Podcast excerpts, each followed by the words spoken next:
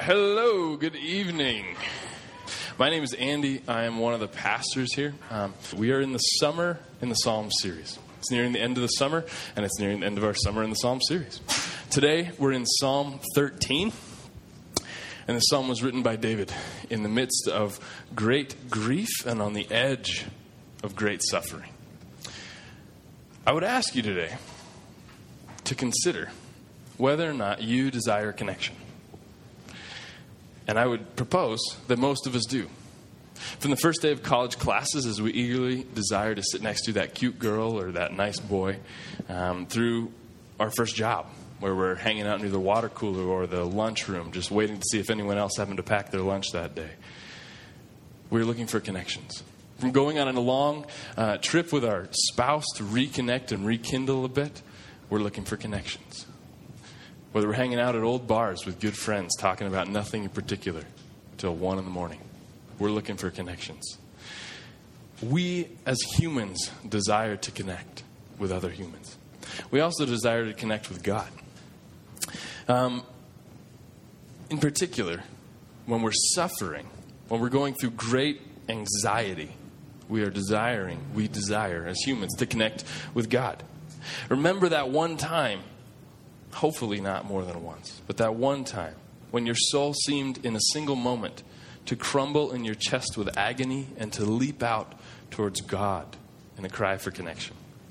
Maybe you've suffered a lot during your life. Maybe you've only suffered a little or have yet to suffer greatly. But in that one single moment, everyone, atheist, ardent for years, or um, foolish, arrogant, agnostic. We all desire to connect with God. And in that one moment when we suffer, we will reach out for God, to God for connection. When we suffer, we are human. We, we become base. We become equal with all other humans who suffer. Whether you're rich or poor, when you suffer, it is the same. Whether you're old or young, when you suffer, it is still suffering. And in that suffering, we are real. When we suffer greatly, we are in our most helpless state. And even the ardent advocate against the Lord will cry out to God for connection. I would submit to you today that David in this psalm also desires connection. He is anxiously, greatly suffering, due mostly to his anxiety about what is about to happen. He is despairing, immensely despairing. He pens this psalm out of profound potential grief and worry. He does a howling, if you were, for connection to God. And as he does that howling, he finds his hope with God. And so that's what we're going to talk about today. Please stand with me as we read Psalm 13. How long, O Lord? Will you forget me forever? How long will you hide your face from me? How long must I take counsel in my soul and have sorrow in my heart all the day? How long shall my enemy be exalted over me? Consider and answer me, O my Lord my God. Light up my eyes, lest I sleep the sleep of death, lest my enemies say, I have prevailed over him, lest my foes rejoice because I am shaken. But when I have trusted in your steadfast love, my heart shall rejoice in your salvation. I will sing to the Lord because he has dealt bountifully with me. These are the words of God. You may have a seat.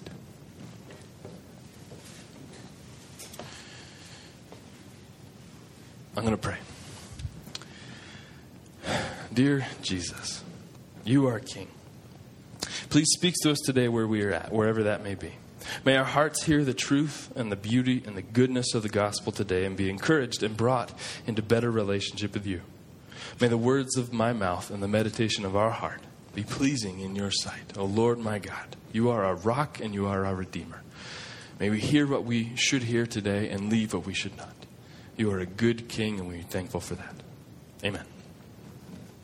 So, today in this psalm, what we're going to talk about is a question of anxiety a pleading cry and prayer, and a heart song of faith. And then we're going to talk about how these things all connect into a pattern of the gospel that David gives us to deal with anxiety, to deal with suffering. David starts off the psalm with no less than four howlings, no less than four how longs. He says, How long, O Lord? How long will you forget me? How long will you hide your face from me? How long must I take my own counsel? How long shall my enemy be exalted over me? He seems to be anxious about what is happening, about his current state of no connection to God. Yet we know that David is a man after God's own heart. And he was called this by God not because he was the captain of the football team, not because he was prom king, and not because he could jump the highest or think the smartest, nor did he have the most successful business, but because he was a repentant man seeking God. The subtitle of David's life was that he was a man after God's own heart. And this came not from the greatness of David, but from his deep, deep understanding of the gospel. This understanding of the gospel starts with the admission of need. The how long, or the howling, right? How long, howling. What a great English axiom. How long will I be stuck in the place that I'm at? David is speaking from human weakness. And this is the human weakness that we all share. When we are suffering, when we are anxious, we are human just like David. The Bible has a reason for this anxiety, a reason for this suffering. It's a small three letter dirty word that I'm pretty sure you're not allowed to use in school called sin. Sin is the brokenness of relationship with God. Sin is the competition of our own will against God's will. Not that we would ever win, but we try, and that is sinful. Sin is the gasoline behind all the flames of pain and suffering in life. My sin, your sin, everyone else's sin. It has effects for the life that we lead, and it has effects in the planet the animals, the air, the rocks, everything. Sin affects everything. And out of that, everything that has been marred by sin, David is howling. David gives us an example of a person in the Bible, not a God man, not someone above us, but someone just like us. David is anxious in the same sinful way that we become anxious in our lives. So when we look at David's howling, his desire, desire, desire for connection with God, his anxiety, we should see an opportunity to follow his pattern for dealing with his anxiety. We should see and feel that as David has a connection to us and as he deals with his pain and anxiety, we can learn to deal with our pain and anxiety in the same way that he does. He's going to walk us through this in this psalm. Though it is short, it is packed with the gospel. So David has a pleading cry of prayer next. He starts out with the howling, the desire to connect with God, the anxiety. But then he goes in verse 3 Consider and answer me, O Lord my God. Consider and answer me. David is not demanding of the Lord, David is pleading. He goes from his anxious place of desire for connection with God, a desire for help, and he takes that into heartfelt prayer. Our, our, one thing to remember as we read the Psalms is that these are not textbook instructions for life. This is not written in the same way that you would follow a direction for how to put together an IKEA table. This is written as an art form. David was an artist among artists. David was intelligent. David knew the potential for art. If we look at David's art here in the Psalms, and specifically Psalm 13, what we see is a reflection of the culture that Christianity creates. When we look at all art throughout all time, what we can see is reflection of what that culture holds beautiful, truthful, and good. And in this psalm, David tells us what he thinks, what God thinks, because it is wholly inspired by the Lord about dealing with anxiety. I would charge you, if you are an artist, small tangent, to remember that as I was in art school, I studied graphic design and sculpture. There is bad art. As much as your art teachers would tell you there is no bad art, it's all about expression. Just get it out there, put it on the canvas. Take whatever clay you have and make something. Just feel it. Oh my gosh. I got so many bad grades because I just sat there and argued in our theory classes. I just think that's a bunch of baloney. There is bad art. because there is something that is beautiful. Beauty is not subjective, it is objective. And we get it based on who God is and what He has done. That's how we find beauty. So David knows that. And as he's writing this psalm, as he's writing a song that is to be sung, he knows, and God uses the fact that as we sing, we connect our intellectual head with our feelings, with our gut. We get to the heart as we sing, and we can understand that the words that we are singing mean things, and the emotion that we sing with. It's this weird, magical place that God has given us in song. There's a reason that we sing here tonight and we don't all get up and start painting together. Regardless of whether or not we're good painters or bad painters or good singers or bad singers, God has had given us a unique and, a, like I said, just a magical way of connecting to Him and having Him transform us through truthful song. So, to finish the tangent, artists, use your art to tell truth. If you have a critique on your technique, change it, adapt, be humble. But use your art to preach the gospel, to tell truth, beauty, and goodness. Do not simply express, but take responsibility for what you're expressing.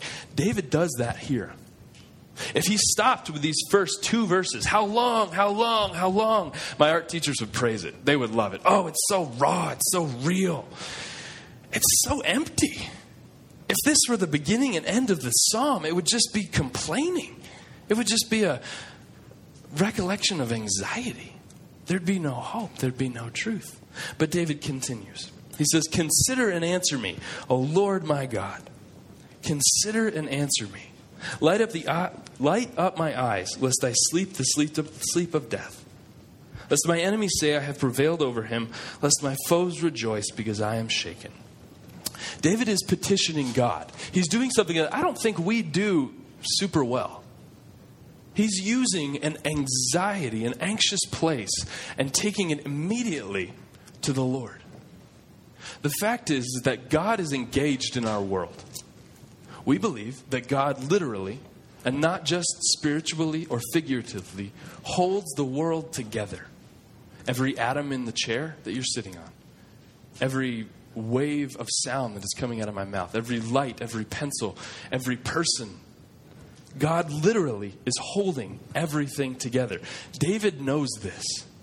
It's recorded in Colossians. God says, For by him, by Jesus, all things were created in heaven and on earth, visible and invisible. God made invisible things. Just think about that. That's really cool. Invisible, visible and invisible, whether thrones or dominions, rulers or authorities, all things were created through Jesus and for Jesus. And He is before all things. And in Jesus, all things hold together. David knows this. That's why, when he is at his most anxious and bitter and desperate spot, he goes to the one who is holding the world together. He goes to the living God. He goes to the God who is engaged in the world and actually can change things.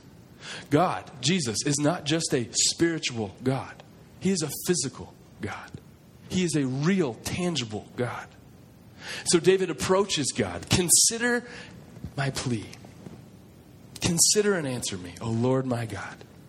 He does this not arrogantly, like we so often do, like I so often do. He does it humbly. The difference is that arrogance comes with entitlement, whereas the humility comes with submission to God. We're working through this with my little two year old girl right now. Her name is River. And we're talking through what it looks like to ask me, Papa, for a Sparkleberry Princess doll. Pony. Best $1.58 I've ever spent in my life. She loves them. She wants them all the time. She loves them. They have glitter all over them. There's like 700 colors. They're, they're just a mess. She loves them we ask her at dinner or at different times during the day to put them down. River, it's time to do X. It's time to go take a bath. We need to put Sparkleberry Princess Pony down. What happens? Well, she immediately whines and complains because she loves Sparkleberry Princess Pony. But as she whines and complains, she gets that pink, precious little lip quivering, and she comes out and says, Oh, I want it. It's mine. And I look at my wife, and she's like, Oh, we can't take it into the tub. Glitter will get over her. It'll get her hair. And I don't want glitter anywhere, so that would be way much more worse than it is now. So we are definitely not taking Sparkleberry Princess Pony into the bathtub, River. We cannot do it. I'm sorry. I love you, but we must stop. And River, I will absolutely spoil you with 10 more Sparkle Princess Berry ponies. But you must not act spoiled. This is the, the liturgy, if you will, that we go through when she starts to complain. We talk through your sinning and we need to repent, and I will forgive you, and Jesus will forgive you, and He has forgiven you. But, River, I will absolutely spoil you. But you must not act spoiled. River is learning to trust me that I have her good in mind that I want what is good for her. Not necessarily what she wants, but what is good for her. And she's learning to trust me that I will also give her gifts, even though she does not deserve them. There's no writing in the sky or in any tablet on the world that says that I owe my daughter a Sparkleberry Princess pony, much less a pink and a blue one. But I love her and I want to give her those things. In the same way, that I want to give my daughter a Sparkleberry Princess pony. It took like, like two weeks to figure out what it was that she was saying when she described this thing. In the same way that I want to do that, God wants to give us good gifts. He is not a God that gives us a snake when we ask for a piece of bread. He is a God who gives us good gifts. And we are learning, as David is learning through this psalm, to rely on the Lord, but also to petition Him in hopes that He will give us good things. God wants us to come to Him and ask Him for things. David has this heart as he petitions the Lord, and we see it in the very next verse. Consider and answer me, O Lord my God. Light up my eyes. What are your eyes? Your eyes are the window to your soul. That's not in the Bible. But when you see someone evil in a movie or a show, what's the first thing they cut to? It's their eyes. When you see a beautiful little child like my daughter, what's the first thing that's beautiful? It's our eyes. The eyes are where we have life. Yes, life is in the blood, but it comes through in the eyes. Light up my eyes. David knows that he must find life again. He's in an anxious spot, but he must find life again. And so he says, Light up my eyes, lest I sleep the sleep of death. Lord, you are life. You give breath to everything that is alive. Please, implore, I implore you, Lord, consider my situation humbly, not arrogantly, not expecting things from God, not even, I would submit, expecting what He wants from God, but just expecting God to move. Just asking God to help. Light up my eyes. I implore you, help me in this situation. Change it if you will. When he is anxious and suffering, David does not respond, Lord, get me out of here. I can't believe you did this to me. Good night. I'm sitting in traffic again. That's the fourth red light. How entitled. He does not say, Hey, I don't deserve this. I'm the king of Israel. You said that I had your own heart. I don't deserve this. What are you doing, Lord? I'm anxious. Fix it. he does not say, Well, God must be caring for someone else right now because he's certainly not caring for me. But how much do we have the audacity, how often do we have the audacity to approach the maker of heaven, of earth, and of everything in between with our complaints, with our expectations, our desire for entitlement and change? Good night. Do we not know who God is? He is God. We are not. David works through that and understands that. And another psalmist later in Psalm 119 affirms this petition of God, and uh, the petition of God in the hope of truth and life that is in God alone. We see it, the heart behind Light at My Eyes in Psalm 119. It says, My soul clings to dust. Give me life according to your word. When I told of my ways, you answered me. Teach me your statutes. Make me understand the way of your precepts, and I will meditate on your wondrous works. My soul melts away for sorrow. Strengthen me according to your word. Put false ways far from me and graciously teach me your law. I have chosen the way of faithfulness. I have set your rules before me. I cling to your testimonies, O Lord. Let me not be put to shame. I will run the way of your commandments, for you set my heart free. That psalmist understands that his only, only hope that he has in the anxious moments, when his soul clings to dust, is life according to God's word. David believes this, and he believes this in the midst of danger. Look back to verse 2. How long shall my enemies be exalted over me? Again in verse 4. Lest my enemy I have say that I have prevailed over him. Lest my foes rejoice because I am shaken. David also, again, pleads in this position because he knows that evil is real. There's many themes, sorry, there's many themes that follow through much of the Psalms. Two of the themes we're talking about tonight one is the gospel and how we deal with sin, the other is that evil is real. Israel used to sing these psalms. Many of them are about defeating evil and God winning. David does not feel like God is winning. We often in our own lives do not feel like God is winning. David acknowledges his own distress and pleads with God to consider his position and help because it feels like evil is winning. Yet the God of the Bible has a plan, and we know that in the end he wins. But do we believe that he will not only win in the end, but is winning now? In the same way that the kingdom is coming and has come, God is winning and has won. The cross changed not only things spiritually, but things physically. The cross literally changed everything. Jesus is winning. And I submit to you, again, that David experiences this distress and knows that God is winning, brings himself through prayer. God brings him to a place where he understands that, he, that God is winning. He pleads in anxiety for God to win. He wants God to change the life now. Often we, as 20th century American Christians, relegate God to the spiritual realm. We relegate our Lord, who made us physically and who is spirit but created and came in a physical form as Jesus. We relegate him to a spiritual realm and ask him to change spiritual things, but we do not plead with him like David is here to change real things. David knows and acknowledges that evil is real, and he asks God to do something. Isaiah 62, 6 and 7. God is saying to us, He's speaking to Israel and Jerusalem. He says, On your walls, O Jerusalem, I have set watchmen all the day and all the night. They shall never be silent. You, us, you who put the Lord in remembrance, take no rest and give him no rest. Give God no rest until he establishes Jerusalem and makes it a praise in the earth.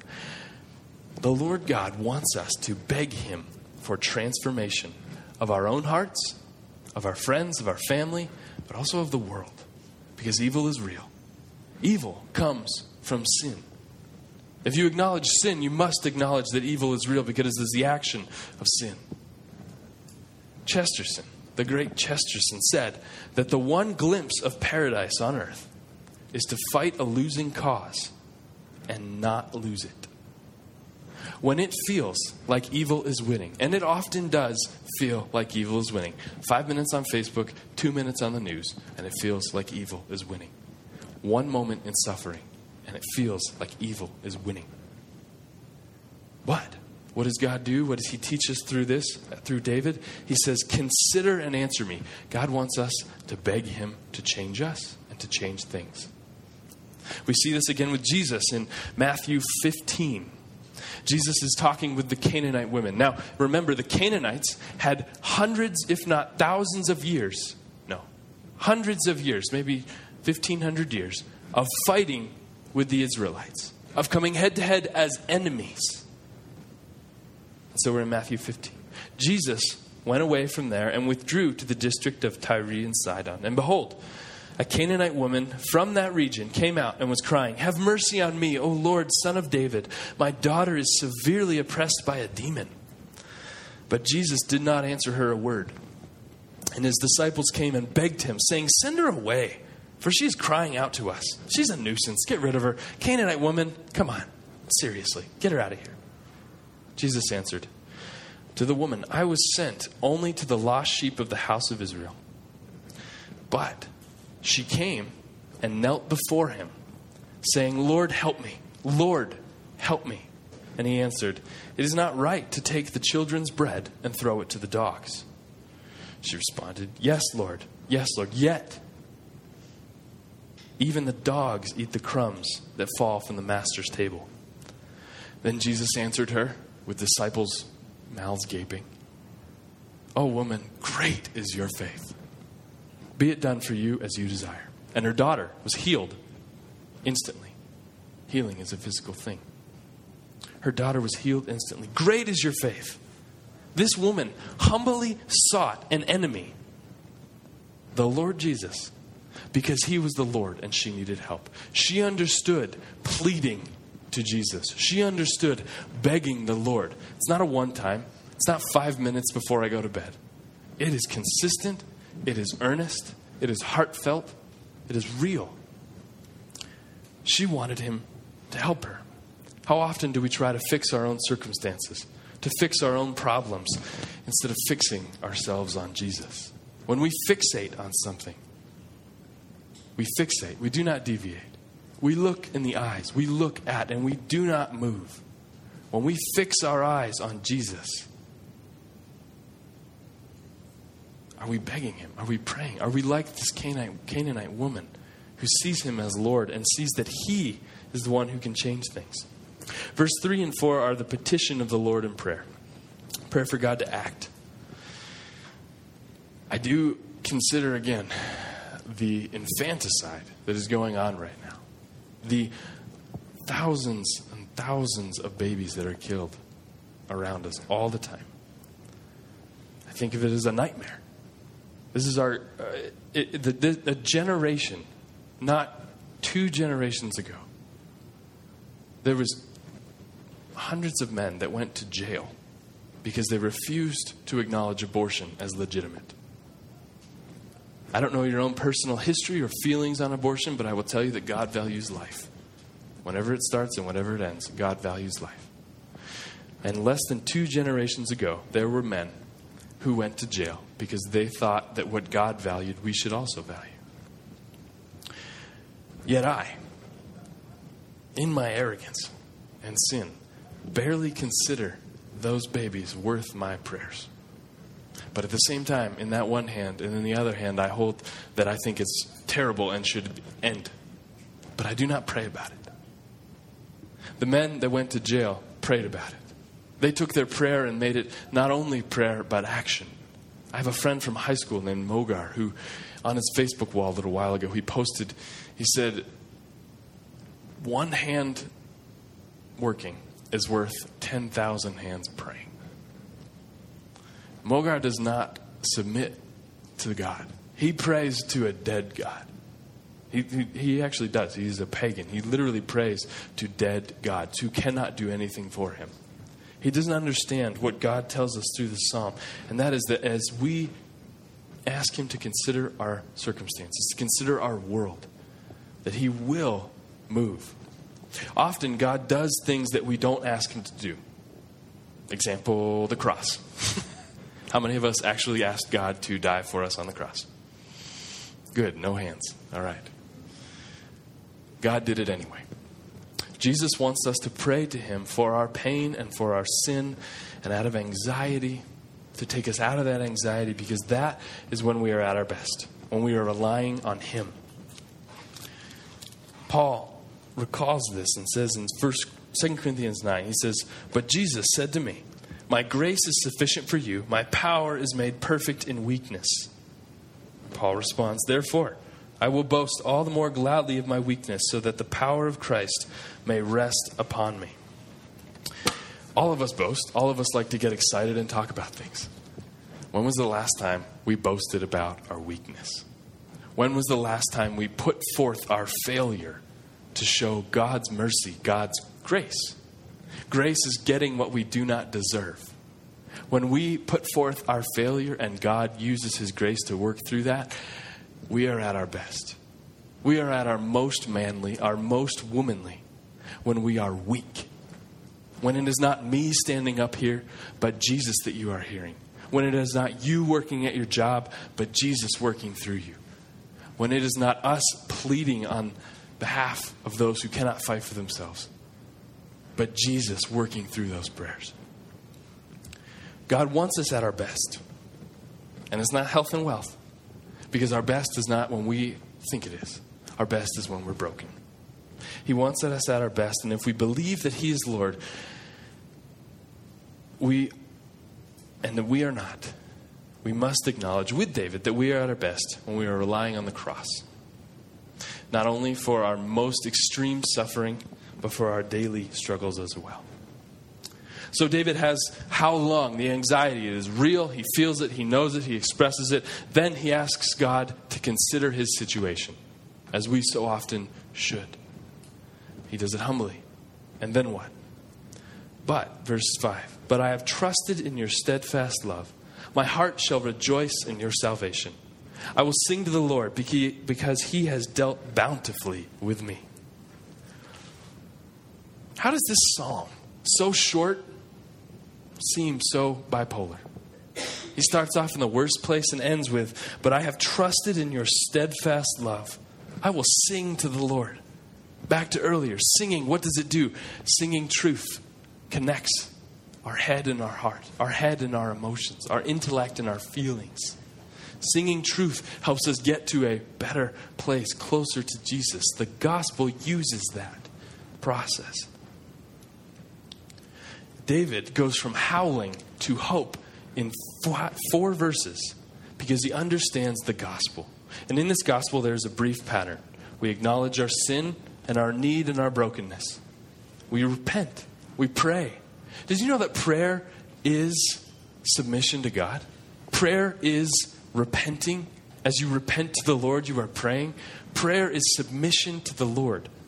We acknowledge our need, our sin, our brokenness. We p- pray and we submit and we repent to the living God. And then, like David in verse 5 and 6, we believe truth. We realign, and not through our own effort, because non Christians literally cannot do this. Aside from the Holy Spirit moving in their lives, none of us could do this. But we realign through the blood of Christ back with Jesus. Our thoughts. David shows us what it says in Romans. Uh, Paul, Paul says that do not be conformed to this world, but be transformed by the renewal of your mind, that by testing you may discern what is the will of God and what is good and acceptable and perfect. Do not be conformed to this world, but be transformed what we're praying for here, right? We're howling. What we're praying for is transformation of the heart and, if God pleases, of the situation. But as we're praying for that, Paul tells us to conform our minds to Christ. This does not happen by accident, it happens through the gospel as we go through this process. And I would submit to you that it is not behavior modification because it is not a process that works aside from Christ. Without the gospel, this would be just be another exercise. Without the gospel, wouldn't even know this was possible. But we acknowledge our need, we pray and repent, we submit, and then we believe truth and we are realigned to the Lord. This means that all is not lost, that evil is not actually winning, even though it often feels that way. Our feelings matter, but they should not guide the ship. Our feelings are a thermometer that tells us how we are feeling, but it should not be the thermostat which determines what we believe. You observe a thermometer, you see what temperature it is, and you change a thermostat. You set a thermostat to this temperature that it should be. Whether you're getting up in the morning and it should go down, or you're going to bed at night and it should go also down. The thermometer is our feelings. We observe how we are, where we are at. The thermostat is our beliefs. And through the gospel, he, Jesus, realigns with the Holy Spirit our beliefs, and then our feelings follow. Put your faith in the truth, and the feelings will follow. We observe that David goes through this short process in verses 1 through 2, and then again 3 and 4, and all the way here to 5 and 6. But I have trusted in your steadfast love. He did not get there by magic, and he probably did not feel that when he wrote it. If he wrote this in the moment, I can almost guarantee you he did not feel that way immediately. But I have trusted, he looks back, but I have trusted in your steadfast love. God, I'm looking to the truth. Even though I feel this way, I'm looking to what is and what you have done. I have trusted in your steadfast love. My heart shall rejoice in your salvation. David looked forward to the cross. In hope, we look back in hope.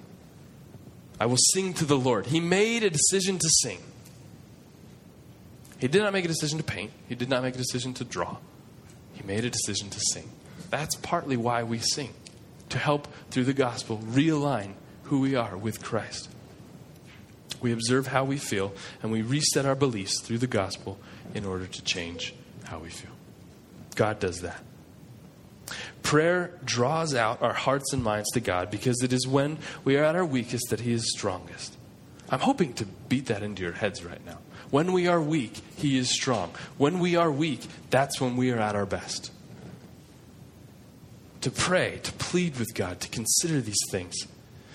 And in the end, David says, Because He has dealt bountifully with me. Bountifully. Not well, not just enough, because He's dealt so so with me because he's dealt bountifully with me.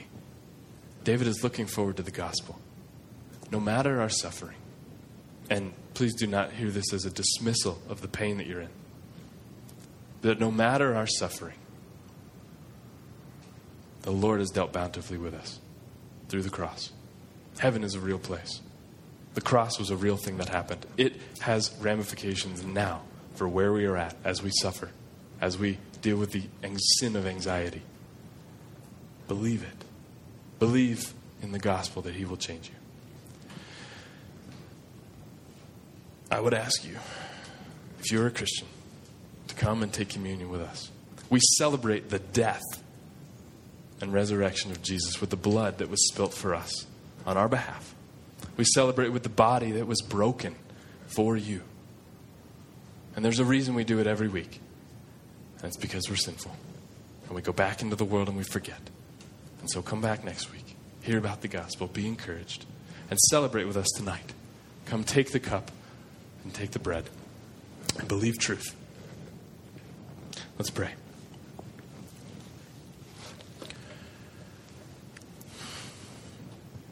Jesus, there's not much to say when we suffer other than please help me. God, you are a good God. I ask that you would give us peace as we deal with our own sin, as we deal with other people's sin, as we deal with the effects of sin. We ask that through the gospel, you would bring us to a real understanding of what it means to be a Christian, of what it means to find peace in the Lord and the Lord only.